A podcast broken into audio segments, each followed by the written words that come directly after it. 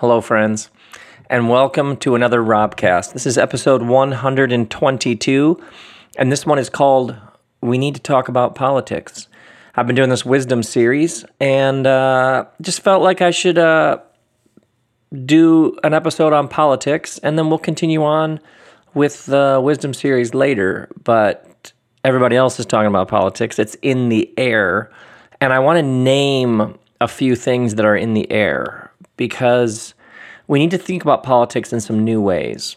So, first off, uh, I want to talk about the origins of the word politics. Then, I want to talk about policy. Then, we're going to talk about what happens when politics gets hijacked. And then, I want to talk about energies, establishments, invitations, and perfect candidates. And then, uh, I want to tell you where I think the whole thing is headed. And then I want to talk about you and your anxiety because I have interacted with more people who are talking about this particular election and the word they use is anxiety. The sense like what's happening? Are we have we lost our minds? Where is this whole thing headed? So we need to talk about politics. And first well, by the way last uh, i think it was last year i did a series of episodes on politics and guns. And uh, so let me just review real quickly a couple of things that we covered in, I covered in that series just to make sure we're all up to speed. And then uh, we'll go from there. So, first off, the word politics comes from the Greek word politikos. And the word politikos means citizen. So, politics refers to the life of the citizens, how we arrange our common life together. So politics is a good word. Politics is a good word. It's how we arrange our common life together. So when you turn on the faucet in your house, water comes out. Where did that water come from? Who decided that the water would come the way that it does to your house? What happens if there's a drought? Where is the water sourced from? Who filters the water? Who decides whether the water is filtered and clean enough to come to your house? Well, somebody was appointed, elected, hired, named to a committee, to a team, to an office, to a, a water commission, a board of water and light, a county commission, a water uh, agency, whatever it is, somebody did the work of figuring out how to get water to your house. And that person was appointed, elected, hired, named somewhere in the political system that is how your state, province, city, town, neighborhood, municipality is organized. So when someone's like, um, I'm just not into politics, do you shower? Because then you are. So, politics is simply how we arrange our common life together water, roads, electricity, food that has ingredients listed on the outside. Why do companies put ingredients on the outside? Because we have some policies, some rules, some laws we've come up, with uh, so that people know when they buy food what's in the food so they know what's being put in their bodies. Those are all ultimately political decision. So the first thing we have to reclaim is politics as a good word. It's how we arrange our common life together. And you are deeply political. How you live your life. You are the beneficiary of literally thousands of political decisions that have been made in order to get you what you need so that you can go about your work. Then I would add this there is something sacred and holy about our shared life together. Uh, we only have one planet. We are all citizens of this one planet. How we care for this planet, it, there is something sacred and holy about that. So when people talk about politics, they talk about it negatively and how they're not into politics. It's important for us all to acknowledge we're all in to politics. We're all the beneficiaries of politics. Politics is simply how the citizens arrange our common life together. And there is something sacred and holy about our shared life together. Now, uh, for many people, the moment you use the word politics or man, you're getting political, that's a negative term. So I want to I, I walk through why that has become that way in our culture. But first, I want to talk about the least sexy word in the English language, and of course, you know what that word is: policy. Policy comes from the word politics, and policy is how get how things get done. So we come up with policies or laws or amendments. Uh, there's other words for it, but policy is how things get done. Policy is how we arrange ourselves. So uh, you weigh policies, and policies are created, and then people argue for them, and then people weigh what's good about this policy and what's bad about that policy, and people compromise in order to make progress. By the way, the quickest way to change the discussion this Thanksgiving when it gets political, because everybody has a brother an uncle named Phil who watches Fox News, right? the quickest way to change the discussion is to talk about policy. Because when you talk about what's the actual policy in play here, how have has the US government handled this before? How does the US government handle it now? What are the pros and cons of that policy? What other possible policy decisions could be made? Uh, the moment you simply say, oh, uh, well, what's the policy? What's our policy been? Why do you favor this policy over that policy? Nothing changes the discussion faster because you find out who knows what they're talking about and who doesn't. You find out who has some working knowledge of how our shared life together works and who is literally just spouting off cliches they heard on the internet. I'm telling you, it's the least sexy word in the English language. You want to bring any conversation to a screeching halt, just say, well, let's analyze that policy, shall we? And yet, policy is how things get done. So, politics is a good world, word. It's how we arrange our common life together. And policies are, are how politicians work to make things done and, and the citizens. Now, let's go back to this truth that there's something sacred and holy about our shared life together. Because what's happening right now is a massive number of people have some sense like our shared holy life together has been hijacked. And so I actually think there are three, there, there are lots of things, but I want to talk about three different ways that our shared life together uh, gets hijacked and uh, hopefully I want to name what you've been feeling, the like the buzz that's in the air. Uh, the first thing is when our, our common life together gets hijacked by obstruction. Obstruction is when a politician says, My number one goal is to stop that person from getting anything done. This person is in the way. You're not helping you're not honoring our shared sacred life together. So, for example, if somebody is opposed to the president, and so they say, my number one job is to make sure the president accomplishes nothing. A better way to say it would be we have a shared common life together. We are working to find common ground with the president. We haven't found that common ground yet, but we're going to keep trying.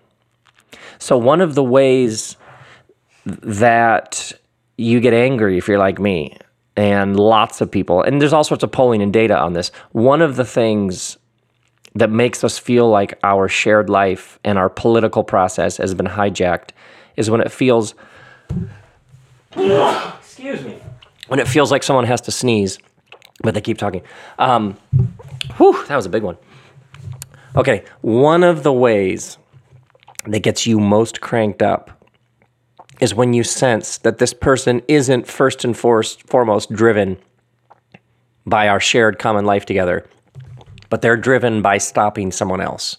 Nothing puts more toxic water in the system than somebody who appears to have as their greatest goal not getting anything done. So what we need is we need people in the political process who, even if they're deeply opposed to particular people people's policies, speak and frame, because of course, language has a framing power to it, frame things. Hey, we have not been able to come to any resolution or compromise, but we will keep working. We will keep trying. We will keep sweating it out because we are hopeful that we'll figure out some way for all of us to find some common ground here. So, so sometimes what happens is you're upset, you're unnerved, you're angry. Sometimes the reason why people talk about politics and use it in a negative term is it feels like our shared common life has been hijacked, and sometimes it's been hijacked by obstruction. People who have been voted into power using that power simply to bring the whole process to a grinding halt. Secondly, I would argue that one of the most grievous things is when our shared common life together gets hijacked by theater.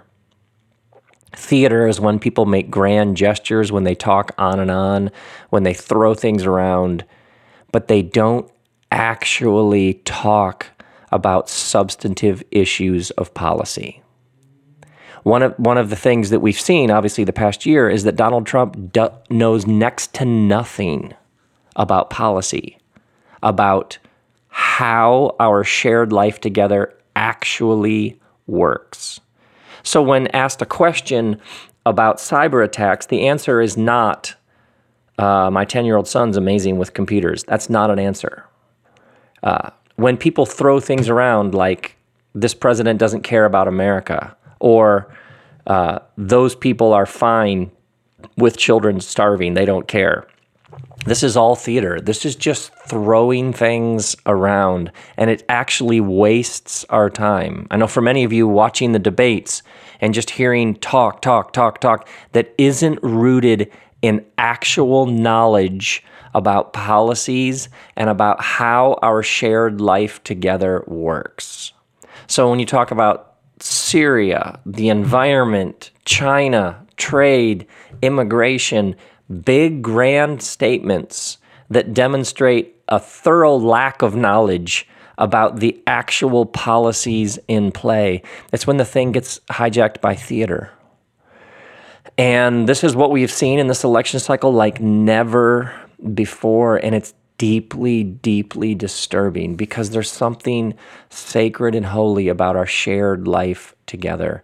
And when people with the microphone aren't serious about actual steps with actual policies, it's it's deeply, deeply grievous. So there's obstruction, there's theater, and then uh, there's profit. Profit is when you sense that the game is rigged. Profit is when you sense that this politician is owned by institutions, individuals, corporations, businesses.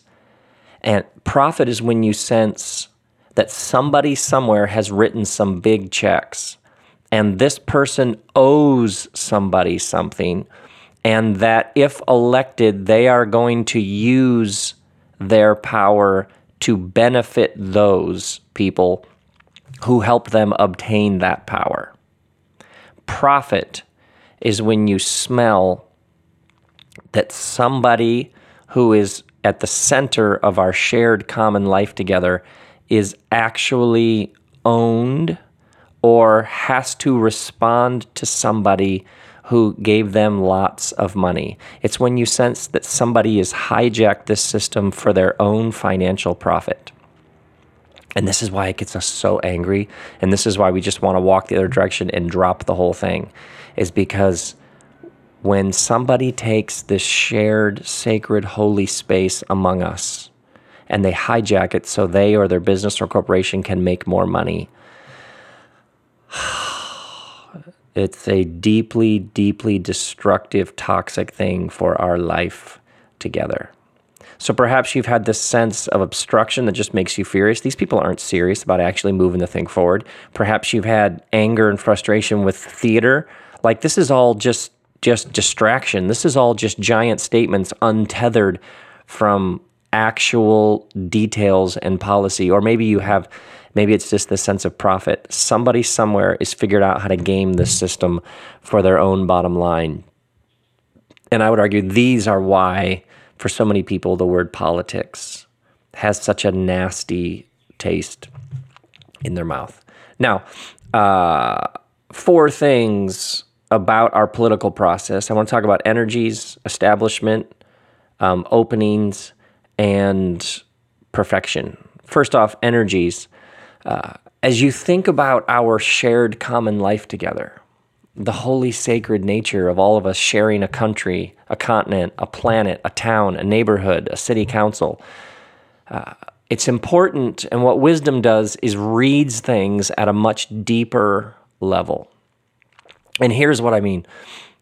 If you think about the Trump campaign and you think about the Bernie campaign, at the core of these two constituencies was a deep, deep distrust and anger about the system. Essentially, what we've had and what we've experienced over the past year, year and a half is literally tens of millions of people saying the game is rigged and the system isn't working for us. Now, I realize I just put Donald Trump and Bernie Sanders in a similar category, so hang with me. I know, whoa, hang with me here. These two constituencies may have very different agendas, very different views. They may come from very different parts of our society. And on the surface, they may contain all sorts of things within them that are completely repulsive, everything from misogyny to just flat out racism. But I would argue that what we've seen over the past couple years is tens of millions of people essentially saying, sometimes very inarticulately, sometimes violently, sometimes in maddeningly frustrating ways. As I would argue, you've had tens of millions of people of saying, this game is rigged for the people in power with money, and it isn't working for lots of us. This system isn't working for us. And so, what's really important when you think about the spirituality of politics is to remember when it's not working for someone, that's really, really important to pay attention to. Even if you so completely disagree with them, and laced in within that are all sorts of attitudes and biases and bigotry that you just make you crazy. Still, spiritually, if tens of millions of people are being left behind.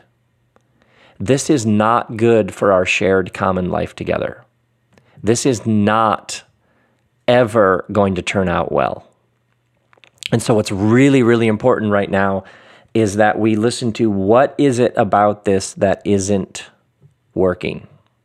What is it about this setup and the current system that is leaving so many people out. Because if we do not listen and we don't think long and hard about what that is, um, it will always come back around and everybody will be the worse off. Now, energies. Second, establishment. For, for many people, if, if you're like me, there are moments when you're just like, ah, you just want nothing to do with it. Anybody knows, anybody knows what I'm talking about? You're, you're, you just like throw up in your mouth and you're like, all these people are crazy. Uh, and a part of you is just like, forget it, I'm out. And so, so you, you're seeing a movement of people who are like, I'm not voting, which is fine. I totally get that. You don't want to vote. You want to opt out by not voting. Fine. But here's the problem somebody else then will step in. And when we decide not to participate, then somebody else will. And the future is not everybody opting out and just trusting that somehow it'll get figured out. The future is people being more informed, more engaged, people calling out the nonsense, the theater, the profit, and the the obstruction earlier so that it doesn't gain a head of steam and become entrenched. Now, let's think about this in terms of establishment, anti-establishment. Let's think about this in terms of the prophet and the wonk. Okay, the prophet and the wonk historically, there has always been this role of the prophet. This is the person who says, This system is jacked. It has lost the plot. It has become corrupt. It is the person who throws stones at the establishment and says, all the way back to the Hebrew prophets, You have traded the poor for a pair of sandals. Uh, you have lost a heart for the poor and disenfranchised. You have, you have wandered from your calling. And so there is the prophet who stands outside of the establishment and calls the establishment out, speaks truth to power, and names all of the ways that it's broken, corrupt, and misguided. And we have to have the prophets who make America rage again. There is the role of the prophet, and you always need the prophet. But then there is the wonk, W O N K. And you know who the wonk is? The wonk is the person who's on the inside. The wonk is the person who says, I'm going to learn the policies inside and out. And then I'm going to go to meetings. I'm going to go to hundreds of meetings. And the people who I think are crazy and have totally missed the point, I'm going to schedule meetings with them. And I'm going to argue for a better policy. And I'm going to try to show them where I think they're misguided. And I'm going to try to bring them closer to this center. I'm going to try to give them more data and facts so they can see that there's a better way to see this. The wonk is not the person standing outside throwing stones. The person has rolled up their sleeves and they've gone inside and they're like, I know it's not that sexy. I know it's not that impressive, but I'm going to grind it out. And I'm going to do it with integrity and honesty. And I'm going to go to more meetings and I'm going to meet with more people and especially the people who seem the most corrupt, like they've lost the plot. I'm going to have meals with them. I'm going to send them emails. I'm going to have meetings with them. And I'm going to work to bring them to a better place because I think there's a way we can actually do this. And here's the thing you need the prophets and you need the wonks. You need the people out on the street with a sign making noise and protesting. And you also need somebody with heart and soul and integrity who's like, okay, we're going to figure out how to make the water cleaner. Okay, we're going to figure out how to patch up the roads. Okay, we're going to figure out a, a better policy with Syria. Okay, we're going to figure out how to deal with these refugees. Okay, we're going to figure out what to do with this situation. And uh, to, by the way, to all of you listening to the Robcast who you're like, oh yeah, I'm a wonk. That's what I do. I deal with the spreadsheets. I deal with details. It's not very sexy. It's not very glamorous, but we actually deal with the ins and outs of actual policies. Big shout out to you.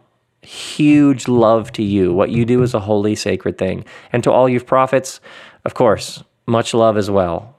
But the danger is that the prophet discounts the wonk and the prophet just says the whole thing is corrupt, the whole thing is just gone to hell, forget it and walk away. Because the prophet will walk away and get in their car and drive home on roads that somebody somewhere figured out how to keep functioning because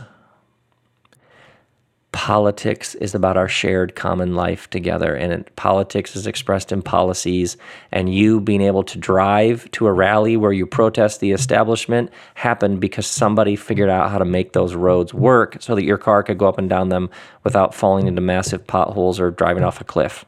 So uh, we need the wonks and we need the prophets. And right now there's a great temptation to just abandon the whole thing I totally get it. I totally get the don't vote. I totally get the nobody for president. I totally get the like, forget it. This whole thing has lost its way. It's just a giant theater of the absurd. The whole game is rigged. Why even vote? I totally get it. But then you can also argue now more than ever, people need to step in, which we'll talk about in a moment. Now, we've talked about energy, talked about establishment. Third invitation. I actually think that what's happening spiritually is a giant question that everybody is being asked. The world has changed. Uh, I believe it was 2008, 48% of births in America were to non whites. And I remember somebody saying, um, I remember it was, it was, maybe a year or two after that. I remember a, an analyst, a very wise writer, saying that statistic will tell you everything about the future of politics in America. And I remember thinking, oh, that's something really profound, and I don't quite get it, but um, that sounds like that's somebody is saying something very significant there. The world is more diverse. America is more diverse. And this diversity is creating all sorts of new challenges and opportunities. And I would argue spiritually, the thing that's in the air right now is you're either closed and resistant to the new world we find ourselves in, or you're open to it and you find these new challenges invigorating. A lot of people think that that's the fundamental question behind the Brexit vote in England. Uh, and obviously, there's all sorts of arguments there, but at, at a deep level, are, are you closed to the new world that is emerging, or are you open? Are you resistant to this new difference and diversity? Or do you find it an exciting, invigorating new opportunity? When a candidate running for president says something like, Are any of you like me, just wondering where your country went? Uh, this is like a dog whistle for race and difference. Essentially, the person is saying, are, are any of you like me wishing we could go back to when everybody looked the same? And it's important to understand that's what the candidate is saying. They're saying, no, this is not a new opportunity. This is not a new invitation. These are not new challenges that are going to bring all sorts of beautiful reward to them. This person is saying, can't we just go back to how it was? But here's the thing we're not going back because the universe is not going back. It's been expanding for 13.8 billion years. It's been increasing in depth, unity, complexity, and diversity. The universe is only going one direction. So maybe there's some things that we left along the way that we need to reclaim and some things that we picked up along the way that we need to let go of. There's always those two moments that, that move on parallel tracks, but we're not going back. We're not going back. The whole thing's moving forward. And deep, deep in the spiritual heart of the world, and I would argue at the heart of America, uh, you think about this is a country that was founded on saying, yes, come here, give it a shot. Yeah, it's America. We're all a nation of immigrants. Let's go. You're welcome. Come on in. Let's try some. Let's try some things. Let's see what we can do. That's been the lifeblood of this place. Are you closed or open? What's true at a socio-political level is true for individuals. When you face new things, when you face new difference, new diversity, new challenge, new disruption, does it shut you down or does it open it up, open you up? Does it make you bitter or does it make you better? And I would argue at the heart of this election season, this is the question below the surface that runs through the whole thing. And the truth is, we're not going back. The whole thing's going forward.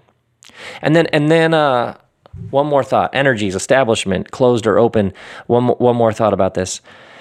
Sometimes what you'll pick up is that somebody is sort of bewildered as to why there isn't a perfect candidate or they'll actually spend a moment learning about policy and and sort of be uh, shocked that there isn't a perfect policy.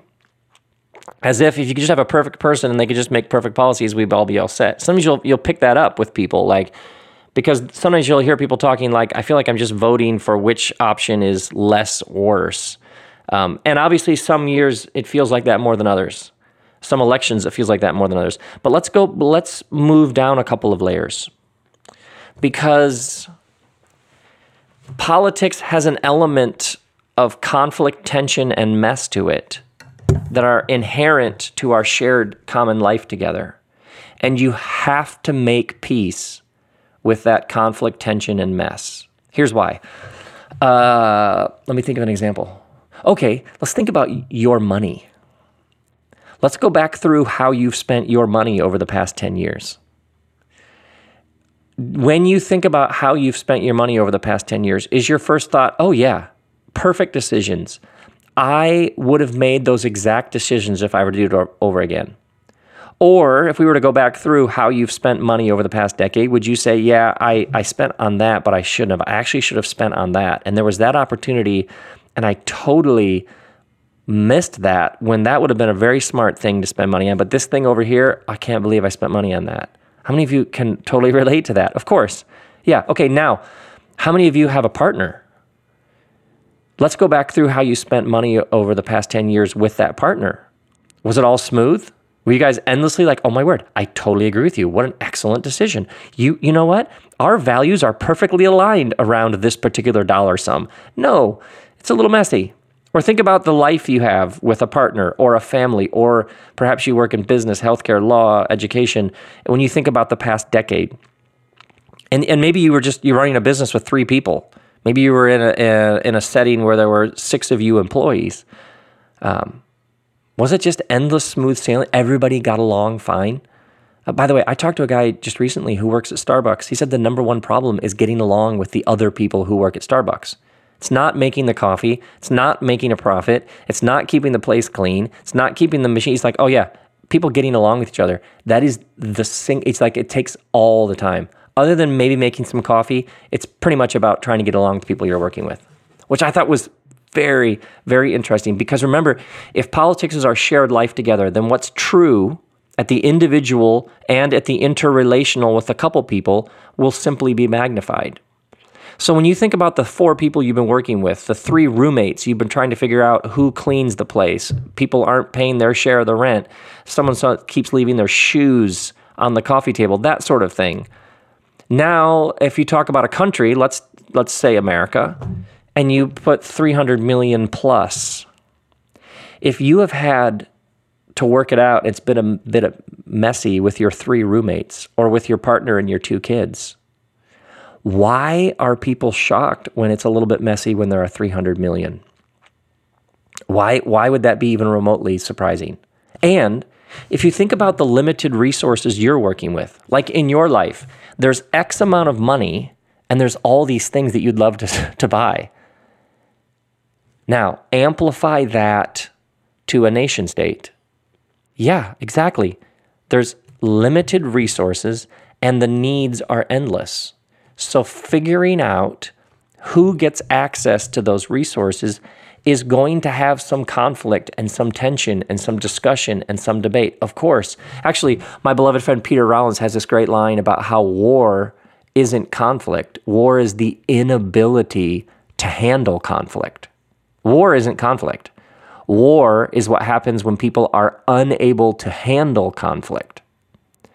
It's when people can no longer make peace with the fact that, of course, there's going to be conflict between us. Uh, we're passionate, driven human beings, and these people want the resources to be spent this way, and this person wants the resources spent this way, and the veterans need better health care, and the public schools are falling apart, and your husband wants a flat screen TV. So that's how life is. So a policy then a policy is an attempt to come up with some arrangement that hopefully, if the process hasn't been hijacked, benefits the most amount of people. Of course, it will never be perfect. Of course, it will never be seamless. It'll have edges. Not everybody will get what they want, of course.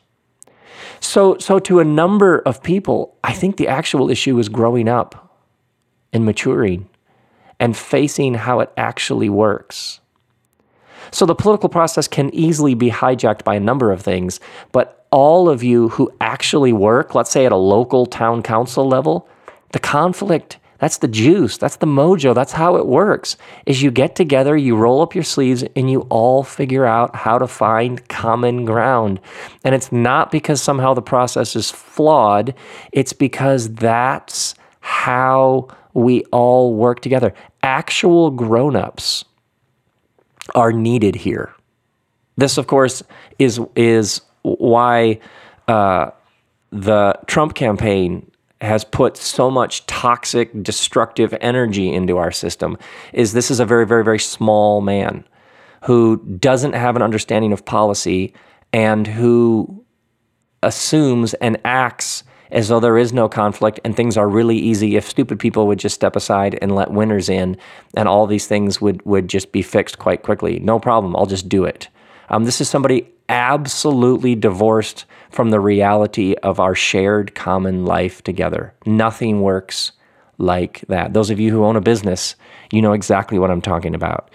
It blood and sweat and sleepless nights and integrity and honesty and negotiation and wrestling through how to make complicated decisions in the face of the complexity of life is actually how it works. So uh, maybe someday there will be perfect candidates, but for now, let's abandon the immature adolescent ideas of perfect policies and perfect candidates, and let's embrace how life works. Is with all integrity and diligence, you do your best to come up with ways to organize your family life, kids, business, office, country so that you all together can take a few steps forward. And of course, there are times when it's going to feel like we took steps backwards. Of course, you're going to say, man, that, what are we thinking? I think it's shocking when candidates are told, but you did this in 1994. What do you say to yourself? Um, and, and what's so fascinating is how people think that that's like, man, we're going to take this candidate a point with this question instead of, oh, yeah, that was 1994. That was uh, 22 years ago. I've learned a lot since then. I made that decision at that time because that's how I saw the world. That's the information I had at that time. That's where I was. I've grown. I see things differently. I've learned. Uh, why is evolution, growth, and maturity somehow held against people? Uh, so, so let's all grow up and face how the thing actually works. Now, uh, a couple of thoughts real quickly here about what I think, where I think it's headed. First off, uh, I think the future, two parties, really? Seriously? Two parties? Why are there only two? Why isn't there a green party? If we don't take good care of our earth, we won't have an earth. Why isn't there a green party? Where else in life are you only given two options? Why isn't there a political party that is fiscally conservative but socially progressive? Wouldn't that, wouldn't that just be obvious? Uh, why aren't there Oh, I guess we do have a Green Party. Why isn't that Green Party have more people in it? Why isn't it uh, have a higher profile? Why did in this election season people say there are two people running for president when there are actually lots of people running for president? Why doesn't the media give more attention to the other parties and the other people? Why are there only two dominant parties? Yeah, it's crazy. Other countries don't have this particular setup. I wonder actually if what the internet has done is the internet gives you options and what what you are seeing emerging is a whole new generation It's gonna be like, wait, why are there only two parties? That doesn't make sense. Why aren't there more? Why why aren't there more options? So I think you're going you're going to see, and perhaps what's happening right now with the the sort of er, uh, what's the word for it eruption of the the Republican Party is it's two parties aren't enough, and uh, we need more. Secondly, I think in the future you're going to see much more interesting debates. I think people are, have had enough of theater. And I think you're going to have debates where people acknowledge the complexities of how the world works. I think you might even return to longer debates where you actually have to have a working knowledge of, of the major policies. And so the, so the debates become very interesting because they're actually talking about how do we arrange ourselves. Um, there's these famous stories about President Lincoln debating for hours and people listening because it was like you were learning and you had a back and forth and an acknowledgement of that's an excellent point, uh, but you have to consider this point as well. It's interesting now in the debate, like the vice presidential debate, when uh, the vice uh, Donald Trump's vice presidential candidate Mike Pence was essentially saying a number of things that are wrong in the world are the fault of President Obama and Secretary of State Clinton. And that they messed that situation up and they messed that situation up and that's a mess because of them. And uh, when asked well what would you do? the response was uh, i would form a coalition of allies in the region so what you're saying is what you would do is in that region um, talk to our, our allies our partners and um, figure out a strategy going forward yes that's what we do w- w- what do you think we've been doing for a number of years. We've, we've been trying to form coalitions with our partners in the area.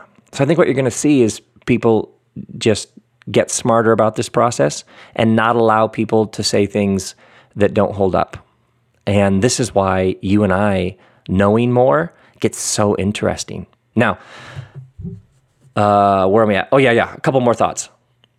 And uh, one about sacrifice. I actually think you're going to have a candidates come along in the future who have you ever seen those town halls where people are like, "What are you going to do about my How are you going to fix my lawn because my neighbor's dog keeps peeing on it? You know that stuff where people ask the president, like, how are you going to? I think you're going to have a candidate come along who turns it around and says, uh, and, and says, the only promise I can make is that you are going to have to sacrifice. We are all together going to have to lean in, and nobody is going to get everything they want. But if everybody is willing to lean in and give up a little and make a little sacrifice, then together all of us are going to be able to move forward. Think about the future, the history of our country. When people did say things, JFK, ask not what your country can do for you. We go, yes, yes. Uh, this is why wars often bring nations together is because it doesn't become about each of us and all the things we want the government to do for us, and it becomes about everybody pitching in. I think you're going to have candidates in the future who are going to say, listen, we have to care for our environment, we have to care for the world, or we're not going to have a planet. Listen, our urban schools aren't cutting it. And this is going to affect all of us. So everybody needs to do something about this. Everybody needs to sacrifice a little. I think you're going to have somebody come along who who just like this is not about all the things I'm going to do for you. This is about all of us together leaning in a little so that we can all take a couple steps forward. And then lastly, right now, if you told me that you're running for public office, what we all sort of understand is there are these rules. You're going to have to have a bunch of donors.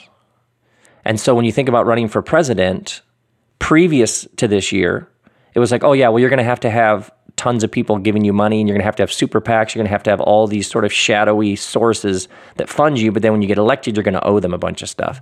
I actually think what's going to happen is people are going to reclaim our shared common life together and they're going to say, no, enough of our common space being hijacked by profit. And so I'm even wondering if you're going to have candidates come along who are like, no, I don't take money from anybody. The, the, obviously, the power of the Bernie campaign was Bernie going, no, this is going to take a, this is going to be I have to take a revolution. What if in the future every candidate has that sort of transparency? What if if you're f- taking money from corporations, that becomes sort of gross? Like, ooh, why would you? How how did that person get in? What if the whole thing flips? What if the whole thing flips from, of course you have to take money, that's just the way the rules are played. What if we change the rules? What if everybody rises up and we're like, new rules? You don't get to be controlled by corporate interests, period. And if you're controlled by corporate interests, you don't get to have your hand on our shared common life together. What if we all decided? come on, come on, raise your glasses. So good. I wonder if your knowledge of policy becomes the dominant thing. Who actually knows how the thing runs? Who actually can talk policy?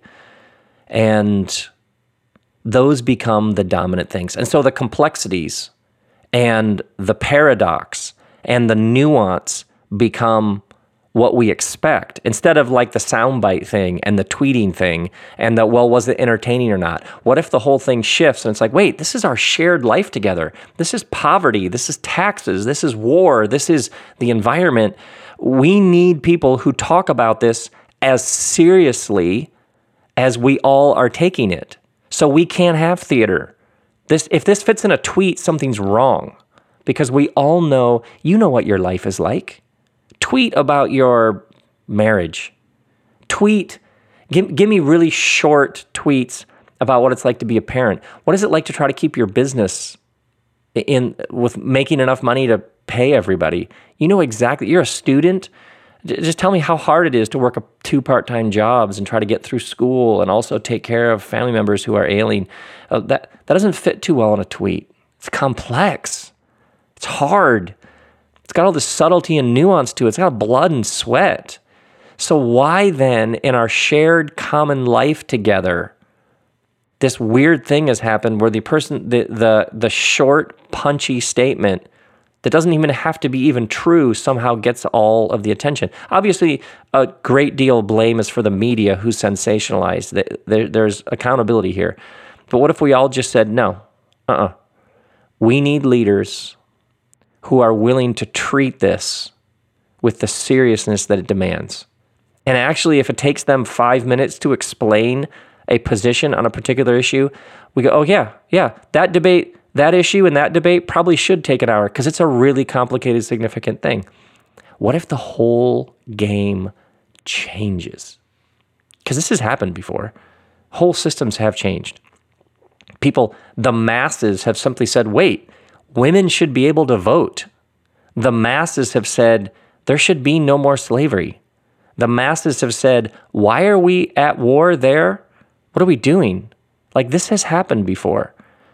And, and perhaps the the terror, tension, anxiety, frustration, and anger about this election cycle is because a whole system, a whole establishment game isn't working anymore. And sometimes things have to die so that new things can be born. All of everybody going, What is going on with this election? Maybe it's all so that we all together begin to imagine a better future for our shared common life together. If we all reclaim politics for the sacred, holy thing that it is. I know, man, oh man, I get a little, all of a sudden I was like, I get a little fired up about this. Okay, uh, one more thought. I want to talk about you and your anxiety. Because the terror of a Trump presidency and conversely, the suspicion that the whole game is rigged uh, has created, I, have picked up everywhere. I even picked it up in Europe, like this, like anxiety, like what is happening? Um, so, first off, and I don't say this tritely, we'll get through it. We'll get through it. Four years from now, we'll be talking about a, a different election. We'll, we'll get through it. So, for those of you who are like, oh, are we all, you know, where's the, what's going to happen? Is our country going to fall apart? Uh, no. Has everybody lost their minds? No. Um, is an insane group of people with pitchforks going to somehow take it? No. no, no, we'll get through it. We'll get through it. Um, and we'll get through it. And uh, the better informed we are, always, everybody has said this forever. The more informed everybody is, the better. And to me, it all begins with the word policy. So every single issue you hear somebody talking about, just ask yourself, what's the policy? And not what someone told me the policy is. What's the actual policy in play here?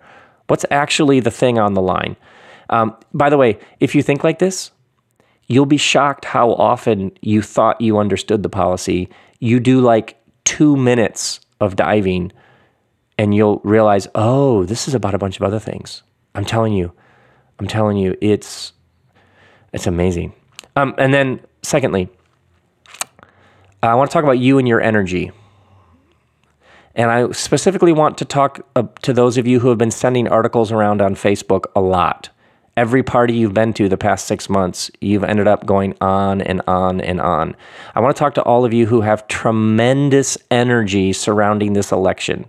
Um, here's the thing what the internet has done is is giving you a way to pass your opinions and anxiety around without actually doing anything. Now, obviously, people getting smarter and more informed is great, but here's the thing we need you in the game. So if you're that person, I just love politics, and you know who you are, and if you know who your friend is, then you're gonna have to talk to your friend because here's the thing we need you in the game.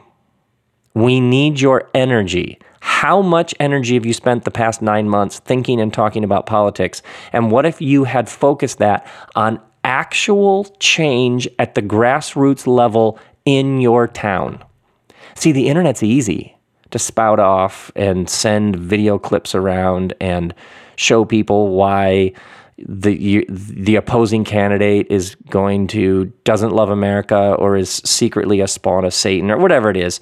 Um, you, you know what you you you need to get in the game. You actually need to go downtown or go to your city council or you you, you actually need to get in the game because we need that. We need that energy. We don't need that energy spreading another opinion on the internet. We need that energy channeled into actually policies, actual policies that make people's lives better, that make schools better, that make streets safer, that help inform people about the real issues at play. So if you're that person, here's the thing. We need you to help change the system instead of just talking about it. We need that energy. I love meeting people who are involved in the process.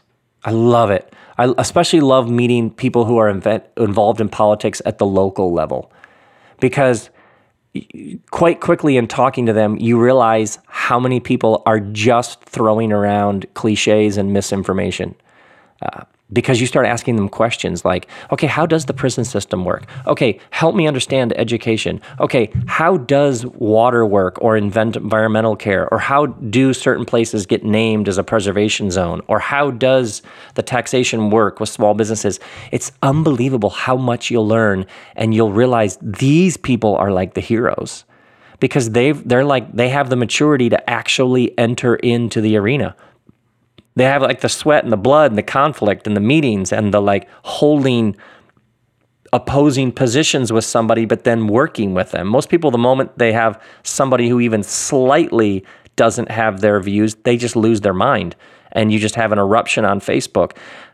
But then when you meet like actual people involved in the political process and they're on a board, they're on a council, they're on a commission, they run for sixth precinct, whatever, and they're working with people and they have very different beliefs and convictions about how it should be run, and yet they're working together and they've learned that that conflict is all the lifeblood, it's the mojo, it's the juice. These, and you know who I'm talking to, whether you're on the board of the library or the education council, whatever it is, you people, you, yeah, yeah, yeah, we need more of you. We need more of you. So if you're, so for all of you who have tremendous energy about this, but you aren't actually involved at the street level, we need you to get in the game because we need that energy. We need you to channel it into actual policies that actually make people's lives better because you're better. Uh, you're better. You're better than that. You're better than that. We got we got more for you to do because there's this shared holy thing we share, which is this common space between us. And uh, the name we give for that is politics. Yeah. My friends, there you go. There's 50, 51 minutes on politics because we needed to talk about politics. And now, there we go. We've talked a bit about politics. Yes, my friends, may grace and peace be with you.